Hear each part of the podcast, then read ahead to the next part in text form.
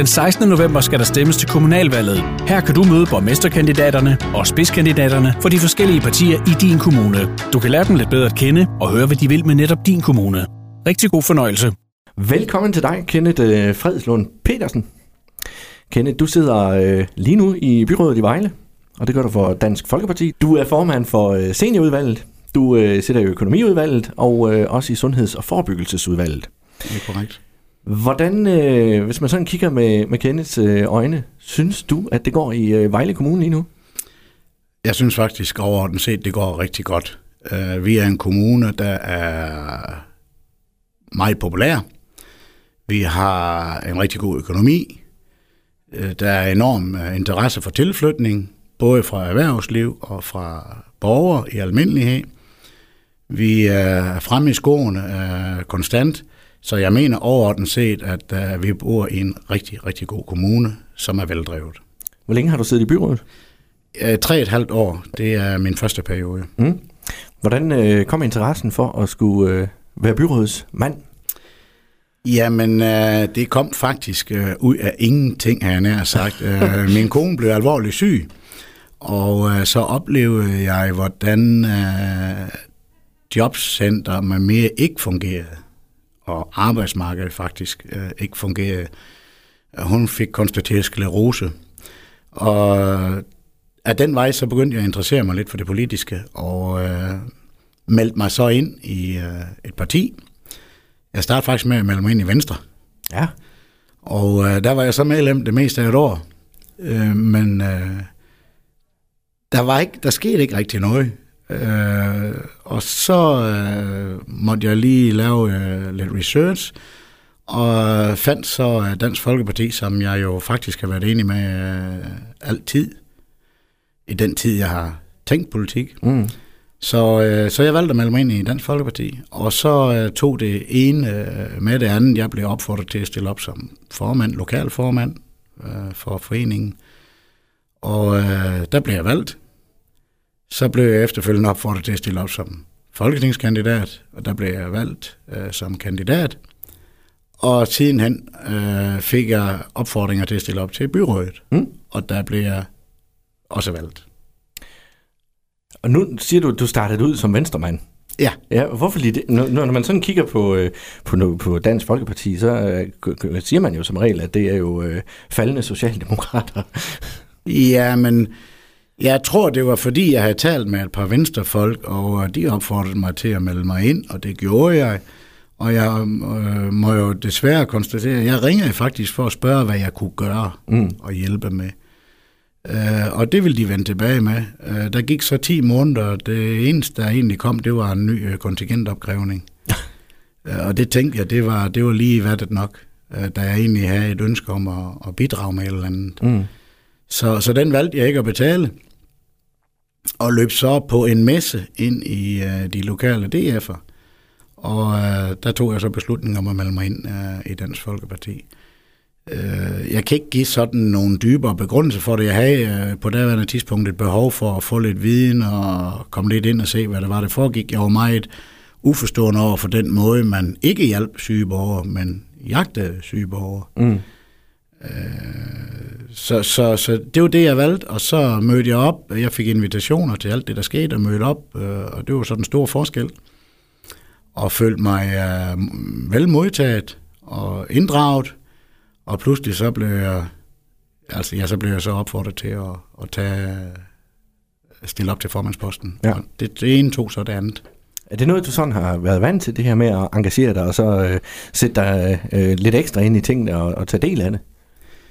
Nej, det synes jeg faktisk ikke rigtigt, jeg har haft tid til, fordi jeg har brugt en stor del af mit liv på at arbejde, og jeg har drevet, drevet lidt selvstændig virksomhed, og jeg har været øh, arbejdet øh, samtidig, og jeg har altid haft jobs, øh, lastbilchauffør, hvor, hvor du var meget hjemmefra, taxachauffør, hvor du 12 timers vagt, og, så jeg har faktisk ikke rigtig haft en stor tid til det. Jeg har, jeg har været øh, træner, fodboldtræner, og jeg har været øh, engageret i, i, i, i den der lille boligforening, vi boede i, og så videre, på et, eller jeg gjorde på et tidspunkt.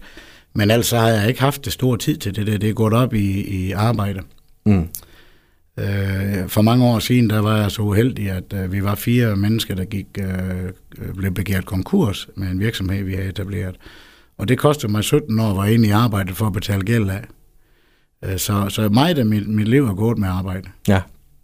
Men det giver jo en god god grund, jo. Altså en masse baggrundsviden, når man står og skal ind og arbejde med politik bagefter.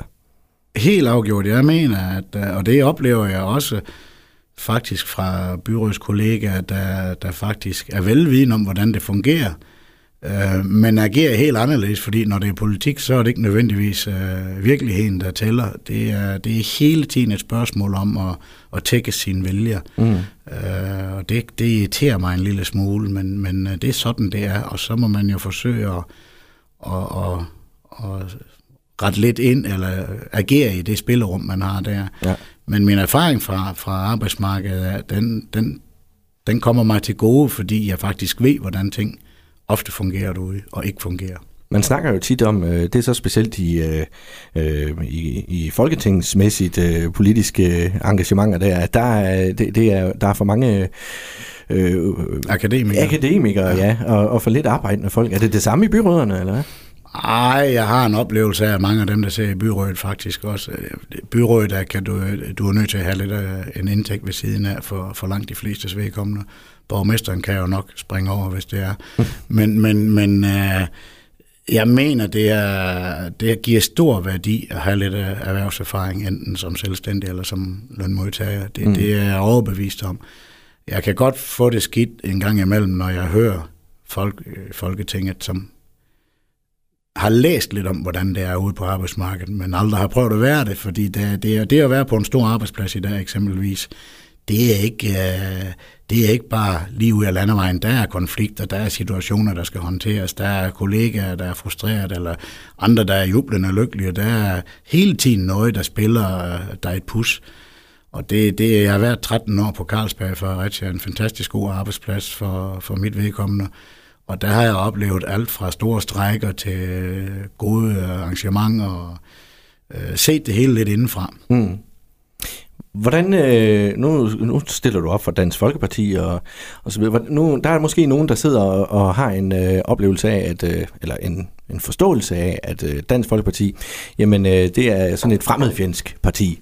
Ja, det bliver vi jo tit skudt i skoen. Ja, lige præcis. Er I det? Øh, øh det mener jeg absolut ikke. Vi er, vi er realistisk, vi, er, vi kærer os om vort land. Vi har et helt fantastisk land, velfungerende land, hvor man kan få hjælp, når det er nødvendigt.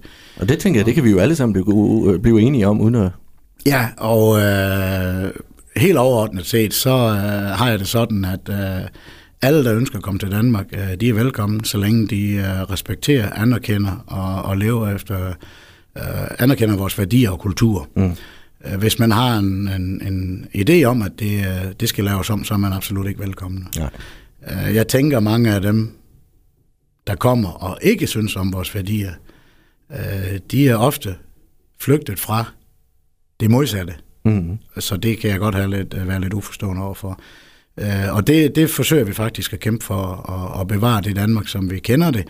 Vi ønsker det ikke, øh, det skal...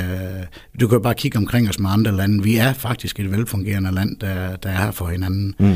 Vi er bygget på kristen tro, og vi er bygget på, på blandt andet også andelstanken. Vi er der for hinanden, vi hjælper hinanden. Præcis.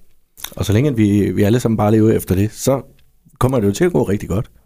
Ja, det, det viser det her historien jo i hvert fald ja, vist. Og, og øh, jeg tænker, at der må der være mange andre lande, øh, det hører jeg også, som misunder os jo. De har svært ved at forstå, at vi øh, er villige til at betale så høj en skat, som vi gør. Det er langt hovedparten af danskerne. Øh, men de kan jo heller ikke, øh, de har også svært ved at forstå, at man har seks ugers ferie og barselsårlov og alle de fordele og gratis læge og jeg kunne godt tænke mig tandlæger blive gratis. Jeg skulle lige til at sige, hvad med tandlægerne? Skal de ja, med? Ja, det kunne jeg faktisk, jeg, jeg tænker, det kunne være en win-win situation. Jeg ved, der er noget modstand mod det. Jeg har lidt svært ved nogle gange at forstå det, fordi at øh, ens tandhygiejne er faktisk ret væsentlig i forhold til vores sundhed. Mm. Og der er desværre mange øh, som ikke mener, de har råd til det, og fravælger det, og især unge. Ja, jeg skulle lige sige, det er specielt de ja. unge, der lige er kommet ud fra øh, skoletandplejen, ja. og så skal ud og til at betale selv. Og det er lige, når de har de allerbedste tænder, ja. at de svigter dem. Mm. Og det, det er altså et problem, mener jeg. Ja. Så det er, der er et sted, vi kan arbejde lidt. Mm. Hvordan, øh, hvordan synes du sådan, hvis man kigger på øh, det sociale i Vejle, øh, det kan være, øh, øh vi kan starte med de ældre øh, områder der, hvordan fungerer det? Øh, jeg synes faktisk, det fungerer rigtig godt. Nu sidder vi, du jo som formand for Jeg sidder som formand for seniorudvalget, og, og, og vi har en rigtig god ældrepleje. Vi har der knaster på vejen. En af vores allerstørste udfordringer, det er for gældende for hele landet, det er ganske enkelt, vi kan ikke få arbejdskraft nok. Mm. Og det er, det er virkelig en udfordring, der kun bliver værre. Så, så når vores øh, medarbejdere knokler, øh, og til tider føler sig stresset og presset, så øh, er det jo min oplevelse i hvert fald, og det jeg hører, det er ganske enkelt, at det er fordi de mangler kollegaer, og vi har svært ved at dække vores pladser ind. Vi har konsekvent 20-30 ledige stillinger, øh, der skal søges ind på. Og øh, kan vi ikke løse den opgave, så vil det jo kun blive værre med den tilgang af ældre borgere, der kommer i de næste 10-15 år. Mm. Så det er en kæmpe opgave, vi har der. Udover det, så synes jeg, at vi, vi arbejder ihærdigt for i seniorudvalget og byrådet i almindelighed, for at skabe rigtig gode vilkår, både for vores medarbejdere og for vores ældre borgere. Ja. Hvad kan man gøre for, øh, altså hvad kan vi, øh, der skal, er det penge, der skal til for, at øh, vi kan få flere ind? Er det lønnen, det er galt med, eller er det simpelthen øh, arbejdet, man ikke gider? Jamen, jeg ved ikke, om man ikke gider det. Det synes jeg er rigtig ærgerligt, øh, hvis det er det folk... Jeg hører faktisk fra, fra langt, langt hovedparten, at de elsker deres job. Mm. Men de er presset. Ja. Og det er jo på grund af manglende hænder. Og jeg, jeg sagde forleden, da øh, jeg talte med nogen om, hvis jeg fik 100 millioner i budgetforhandlingerne, det gør jeg ikke. Men hvis jeg gjorde det, så ville jeg ikke engang have nogen, jeg kunne betale dem i løn til. Nej. Og det er jo det, der er vores problem. Vi kunne jo se på det sidste optag, på sygeplejestudier og socioassistenter og socio i almindelighed, at der var jo slet ikke øh, dækning for det, vi har brug for i fremtiden. Mm. Så, så vi, det er vigtigt, at vi får, får fortalt, hvad faget indeholder, uh, og at det er et givet, givende fag, altså hvor man gør noget for andre mennesker. Uh, jeg hører jo desværre en gang imellem nogen, der siger, at uh, jeg har ikke lyst til at gå og tørre bag på ældre mennesker. Jeg skulle lige til at spørge om ja. det, fordi at det har et uh, image at være det her med at tørre de gamle bag i og, og gøre rent. Ja. Det er jo, jo meget mere end det. For det første så er det jo 98 procent af den kontakt, du har med de her borgere, det er jo foran borgeren. Mm. Og, og så er det sådan helt lavpraktisk. Uh, vi risikerer jo selv at stå i en situation, hvor vi ikke er i stand til at tage hånd om vores hygiejne. Og der vil jeg da sætte pris på, at der er nogen, der vil hjælpe mig, hvis jeg engang kommer til at stå i den situation, mm. eller hjælpe dig. Så vi er nødt til at have, have, have forståelse for, at det, det, det er en del af jobbet, men det er en meget lille, men vigtig del af ja. jobbet. Ja. Så nogle gange skal vi måske se lidt ud over vores egen nuværende situation, og så hvad vi kan se frem til. Uh, der findes ikke maskiner, der kan tørre os i bagen endnu, i hvert fald ikke godt nok. og, og der, men man arbejder jo hele tiden på at finde løsninger, så man kan uh, tage det i opløbet. Vi har bare en udfordring, der skal, som skal udføres, øh, eller et arbejde, der skal udføres. Og man kan også sige, at maskinerne skal jo heller ikke gøre alt for os. Der er jo også den, øh, der er en, vigtig, stor, en stor og vigtig ting af, af det arbejde, det er jo den sociale kontakt. Jo. Lige præcis, mm. og det er, det er for en af de ting, vi debatterer i Vejle lige nu, at uh, vi rigtig gerne vil have mere tid per besøg eller per borger. Det koster penge. Ja. Øh, det gør det, men, men det er jo nøjagtigt samme problem, som vi talte om før, at hvis vi skal øh, give mere tid til hver borger, så har jeg fået en beregning, der siger, at sted mellem 35 og 45 millioner om året. Og det tænker jeg sådan set godt, man kunne finde ud af i Vejle Kommune. Problemet er bare, at det kræver 100 mere ansatte, og det er jo så dem, vi ikke kan få. Ja. Så jeg håber virkelig, at, at, at medarbejderne forstår værdien i, at, at de taler deres arbejde op. Det er helt fint, de forklarer deres frustrationer med manglende kollegaer, men det er rigtig skidt, hvis man render rundt og taler, at ens arbejde er noget lort, har jeg nær sagt. Rigtig dårligt. Uh, fordi det motiverer jo ikke ens omgangskreds uh, til at, at tænke, det, det er lige et job for mig. Nej. For det er et fantastisk job. Min kone er socioassistent, min datter er socioassistent, min svigersøn er socioassistent. Altså jeg har rigtig mange i den nærmeste familie, der arbejder i branchen, og de er glade for deres job, men de er frustreret over deres manglende kollegaer. Ja. Så det er, jeg tror, ligesom, vi kan lige så godt erkende, at det er jo et landspolitisk problem, vi skal mm. have arbejdet på. Ja, ja det er jo så ikke kun i Vejle, at det er et problem slet, slet at, at få fat i altså, de her. Lige nu, der kæmper vi jo om at, at stjæle øh, vores medarbejdere fra nabokommunerne, ja. som jo så bare vil stå med et lige så stort problem. Ja. Eller større. Ja. Det må, vi, øh, det må vi arbejde lidt på, ja. på landsplan også, at få, få gjort noget ved.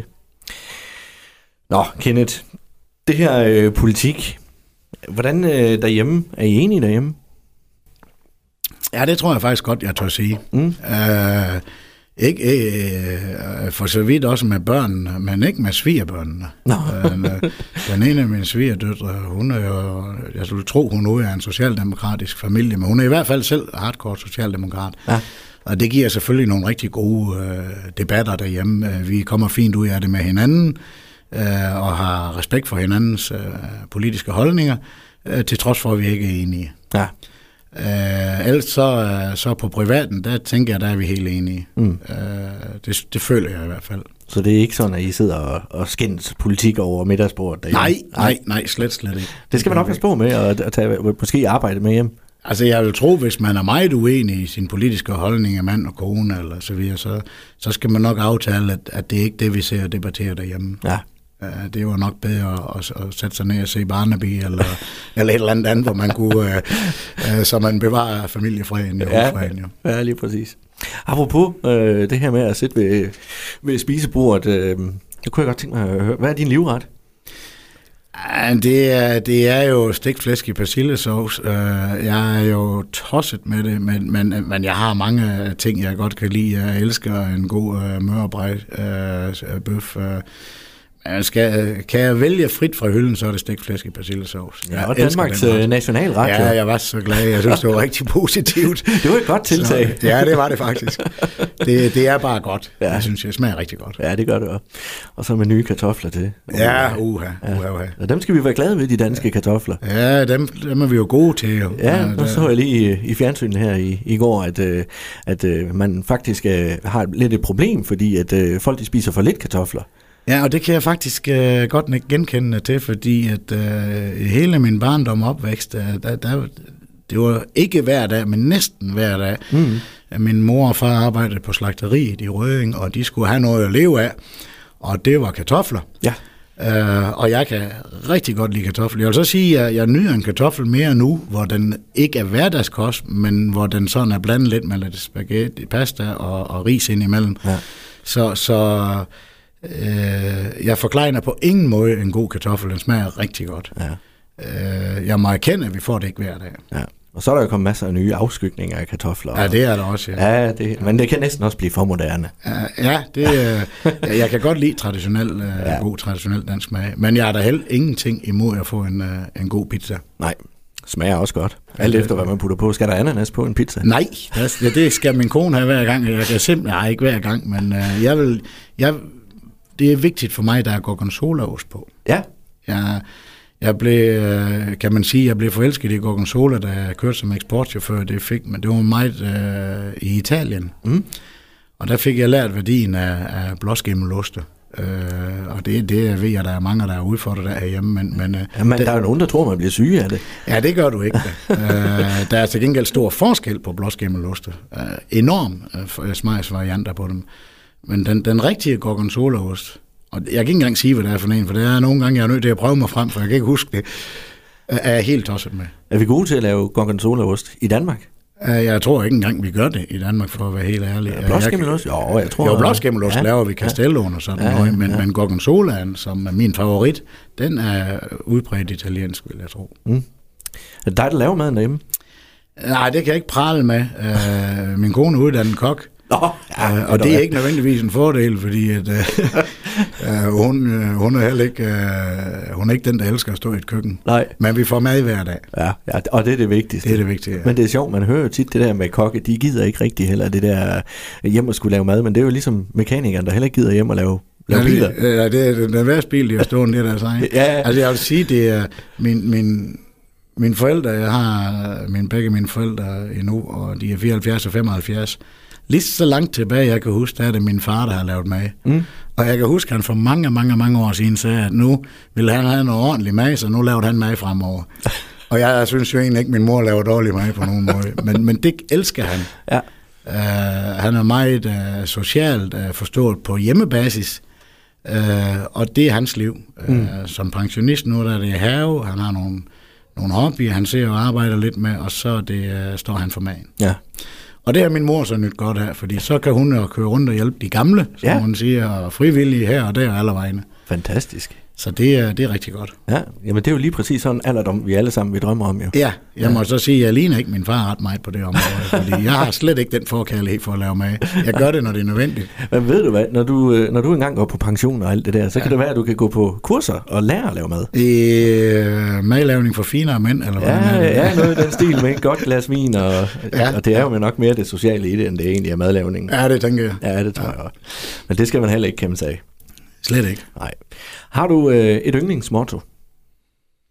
Uh, ja, du skal tage ansvar, det er dit eget liv. Mm.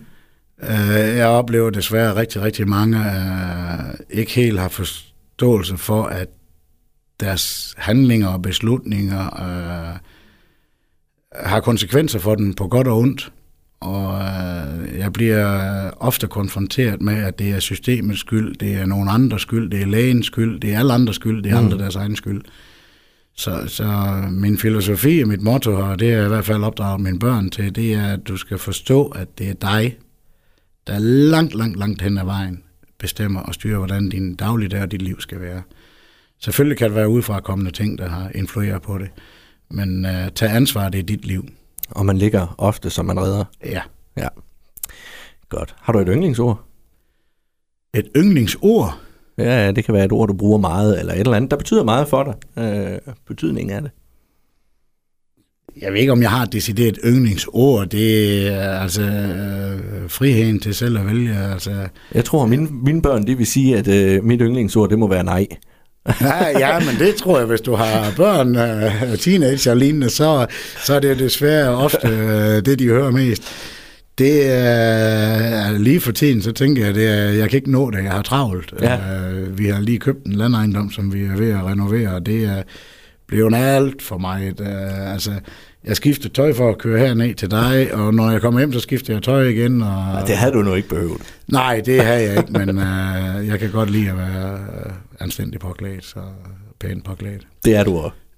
Punktum med det. Ja. Hvad spiser du til morgenmad? Ja, det er som regel rugbrød. Ja.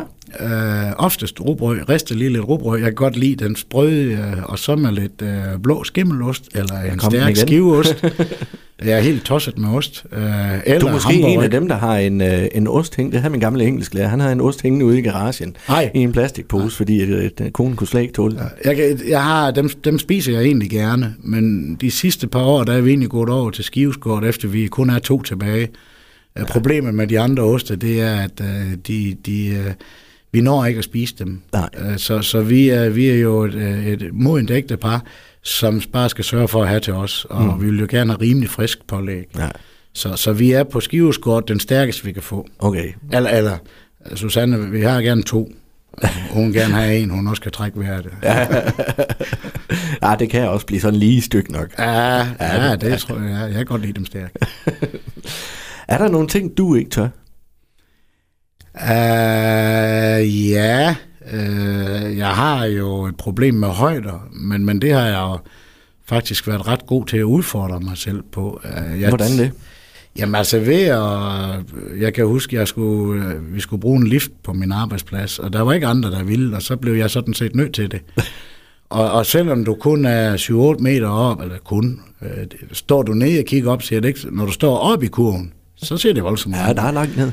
Og jeg kan da love dig for, at jeg holder godt fast i rækkeværket. Så jeg skal hele tiden overbevise mig selv om, at jeg jo har set utallige håndværkere stå heroppe og arbejde helt stille og roligt. Mm. Så den er nok sikker. Ja. Altså det er hele tiden et spørgsmål om at, at jeg har udfordret mig selv meget. Jeg har ikke lavet faldskærmsspring. Jeg har overvejet det. Min bror har lavet, øh, hvad hedder det, de der udspring i... Bungee jump. Bungee jump, ja. ja. Og øh, jeg har overvejet det. Øh, jeg er ikke sikker på, at jeg kan overtales til det. Jeg tror faktisk heller, at jeg vil tage et faldskabsspring. Ja. Et sådan et tandemspring der. Mm. Øh, hvis vi er i forlystelsesparker, så skal jeg helst prøve de der frit fald og altså noget. Det er simpelthen bare for at holde det lidt ved lige. Det er, det er et fantastisk kick, når det sker, men, men jeg skal virkelig overtale mig selv. Ja, sekunderne inden det går, ja, går altså, ned af, det, de er lange. Jeg ved, hvad der venter mig, og det er jo egentlig fedt, når det sker. Men, men jeg har en indre angst. Ja. Ja, men jeg kan ikke engang tale med om det, fordi at, øh, når vi er i forlystelsesparker, så er det mig, der passer på jakker og tasker. Ja, Jamen, det, det kunne være sjovt at udfordre sig selv. Ja. Øh, det der, det, det, er- højder er jeg bange for, øh, og ellers så, så er der sikkert også andre ting, ja, men ikke noget, jeg sådan møder i dagligdagen. Mm, hvordan har du det med at flyve? Det har jeg da ganske fint med. Ja. Jeg synes, det er fedt. Ja. Øh, Jeg har faktisk øh, sågar prøvet at, at være ude at flyve, øh, hvor, hvor der var så stort et lufthul. Øh, Jeg kan huske, det var det, sådan, at jeg lige hældt kaffe op til halvdelen af os. Og min kaffe, den ramte op i loftet. Så stort lufthul var der. Det var første gang, jeg oplevede noget i den stil. Det rørte mig ikke. Nej. Til gengæld havde jeg en kollega med, som jeg ved var skræmt for at flyve. Ja, men jeg tror også, at vi har haft en rigtig dårlig tur resten af turen. Ja, det var ikke noget, der passede. Altså, det var rigtig skidt for hende. Ja. Men af en eller anden årsag, så rører det mig ikke. Mm. Overhovedet ikke. Nej. Hvad med ferie? Er det i flyveren og så øh, afsted sydpå, eller øh, er det øh, campingferie herhjemme, eller kør selv ferie? Øh, indtil coronaen, der har vi de to, altså i 17 og 18, der har vi taget til USA, Mm. fordi vi har fundet lidt familie. Fundet Øh, de, lidt familie? De fandt faktisk os. Okay. Min bedstemor er en ud af 21 børn, og hun er 95 i dag. Øh, seks af hendes søskende er emigreret i tidernes morgen til USA, og der er nogle efterkommere, som for seks år siden tog til Danmark og inviterede alle fra den familie til at mødes. Og vi var næsten 100. Hold da op. Og jeg kan huske, Sherry stillede sig op og sagde, at I skal vide, at I er altid velkomne hos os. Og det tog hende så på ordet på et øh, to-tre år senere, og skrev til hende og spurgte, om den invitation den var gældende. Mm. Vi skulle bare komme. Så, så min kone og jeg, vi har været derovre to gange. Øh, anden gang havde jeg en konference, jeg skulle deltage i, i Texas, og de bor nord for Chicago. Så vi valgte at køre derned. En fantastisk oplevelse på tre dage hver vej. Og der fik vi øh, lukket to af børnene, øh, af de fire børn, til at komme til Chicago, hvor vi så hentede dem og tog dem med til familien. Så den fik dem introduceret, så mm. nu har de sådan ligesom en base for at tage det over. Jeg er meget fascineret af USA. Øh, har altid været det, selvom jeg aldrig... Det, det var første gang, jeg var der i 17. Ja, du siger, at der var en køretur øh, på en to-tre timer. Nej, to-tre dage. Ja, to-tre dage, og Ja. det, det kan man jo slet ikke forestille sig. Nej, det var... øh, Altså, den kunne godt have været gjort hurtigere. Jeg tror, der var 1800 km hver vej. Men vi valgte... Øh, nu koster det ikke alverden at overnatte i USA, så vi valgte egentlig at, at sådan bare køre og se, hvad der dukkede op. Øh, vi var blandt andet inde øh, og se øh, Bill Clintons fødehjem. Mm. Øh, vi var inde og se Jesse James Gangs Hideout, fordi det stod pludselig på highwayen, og det var her. Vi var oppe og besøge øh, Graceland. Altså, vi tog simpelthen øh, stille og roligt, og så det, der sådan lå inden for rækkevidde, det, det, øh, og dukkede op undervejs, det kørte vi ind og besøgte. Ja. Og det var, det var en rigtig fed oplevelse. Øh, det vil vi gerne øh, udvide lidt. Øh, de sidste to år her har vi ikke holdt ferie overhovedet. Øh, vi har købt en gammel autocamper, Ja. og jeg har været en del af Team Rynkeby Trekanten de sidste to år. Med formål, det var jo at komme til Paris. Altså, hvor du har cyklet op. Nej, jeg har ikke cyklet. Det skal jeg, være den, det skal jeg lige pointere. Jeg har motorcyklet. Jeg er Ja. Marshall på Ja. holdet. Ja. Ja. Kører på motorcykel og, og sikrer øh, mod trafik og fri og sådan noget. Mm. Øh, øh, men en, en, fantastisk, øh, en fantastisk oplevelse at være med til. Så lige nu der går jeg i overvejelse om jeg skal ansøge med tredje år, fordi at, øh, vi har jo faktisk købt en gammel autocamper, fordi ideen var, at Susanne, min kone, kørte med os, øh, eller ikke med os, men fulgte os derned, Ja. og så havde autocamperen med, så når vi nåede Paris, så kunne vi eventuelt køre sydpå derfra. Mm. Og det er hun meget opsat på, at vi skal gennemføre, og i år der måtte vi jo nøjes med en fantastisk tur rundt i Danmark på 1300 kilometer. Vildt imponerende, hvad de her mennesker, de øh, gennemfører på cykel. Mm. Øh, Mand, kvinde, ung som gammel. Jeg tror, alderspræsidenten var 73 år. Ja. Vildt imponerende. Øh, Der er i overvejelse om jeg skal søge om en sæson mere. Ja. Det er jo tiden. Ja, det Der er går, det. og specielt dem, der skal cykle, de træner ufattelig meget. Ja. Så, øh, så de skal ligesom finde tiden, men, men det, er, der, det er et rigtig godt sammenhold. Det er formålet der at samle penge ind til Børnecancerfonden, og, øh, og, og det er, folk er virkelig dedikeret for det her. Mm. Og, og det fede ved det, det er, at hver evig eneste krone, der samles ind, Ja, de går direkte. ubeskåret. Ja. Altså rytterne betaler selv for cykler og tøj og mad. Og jeg, jeg tror egentlig ikke, at folk derude de sådan er klar over, hvad, hvad der egentlig bliver lagt af, af ja, både blod, sved men tår, og tårer, men også tid og penge. Der, altså alle deltagere betaler selv for det hele. Mm. Øh, mad til turen, hvis ikke vi kan få det doneret, vi render selvfølgelig rundt og håber på, at der kan være et supermarked eller en købmand, der vil donere frugt og grønt, eller ris, eller pasta, eller et eller andet. Ja. Alle de penge, vi kan spare der, de, det går jo, øh, det betaler vi så mindre mm. som, som deltager. Men alle de penge, der bliver doneret, de går ubeskåret til Børnecancerfonden og Lungefonden. Og, og, og det er hele formålet, det er, at uh, de donationer, folk de giver i kontanter, de skal tilfalde forskningen. Mm. De donationer, folk giver i forhold til, til uh, mad og brændstof til køretøjer og køretøjer, det øh, sørger vi selvfølgelig for, at de får noget god feedback på. Ja. Det begrænser så øh, i nogen øh, grad øh, deltagernes egne udgifter. Ja.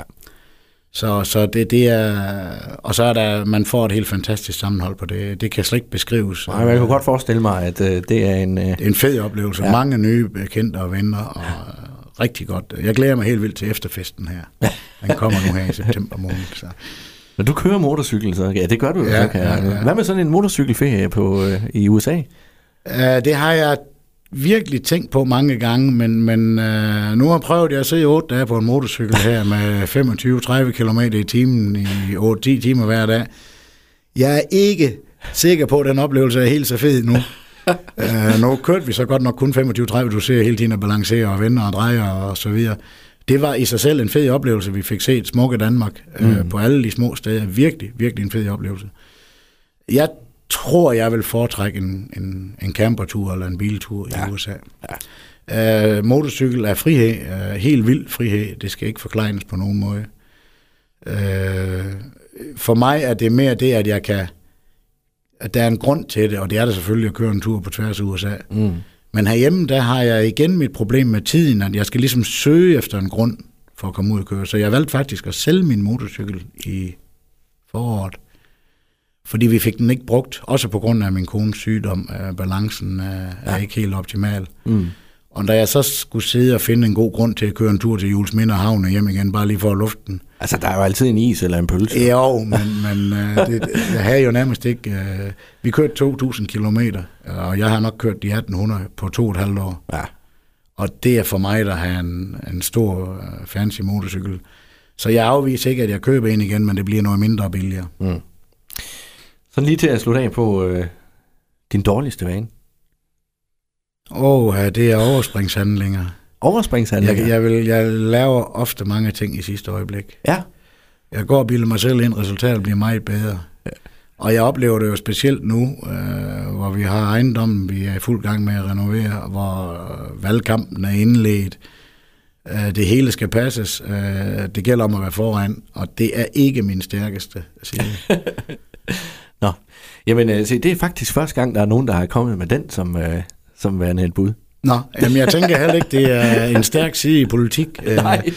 Øh, tværtimod, øh, jeg forsøger virkelig at, at, at, være med op Ja, bare man er ops på det. Ja, jamen det er jeg fuldt ja. ud bevidst om det. Ja. Det er et kæmpe issue for mig. Ja. Så, så, øh, så det, jeg, jeg er klar over det. Godt. Kenneth Fredslund Petersen. Den 16. november skal folk ud og sætte sit kryds. Ja. Og i Vejle Kommune, der har de muligheden for at gøre det ved Dansk Folkeparti og netop ved dig. Ja. Hvorfor skal de gøre det? Det skal de, fordi at vi ser i gruppen, jeg ser i, byrådet, fordi jeg har et stort øh, ønske om at sikre os en rigtig god ældrepleje. Jeg har et ønske om at, at sætte mit aftryk i forhold til den fortsatte positive udvikling. Og så øh, ønsker jeg faktisk øh, af hele mit hjerte, at vi kan fortsætte med den sammensætning, byrådet består af i dag. Det kører rigtig fint. Der er en god øh, stemning øh, overordnet set. Øh, en af grundene til DF øh, skal være repræsenteret er som sagt, at øh, en af vores hovedfokusområder, det er ældreområdet. Øh, vi har god øh, repræsentation i, i, i voksenudvalget i forhold til, til handicap og de svage borgere. Så, øh, vi, og plus vi er bekymret faktisk om alt lige fra den almene borger og så til erhvervslivsside er meget øh, bredt åbent. Øh, det tænker jeg, det er det er ret væsentlige punkter, det der. Mm. Jamen, øh, punktum med det så. Og øh, tilbage, der, tiden den er fløjet afsted. Så der er faktisk ikke ret meget andet end at ønske dig et rigtig godt valg den 16. november. Og øh, tusind tak for besøget. Jamen, øh, selv tak. Øh, tak fordi jeg måtte komme.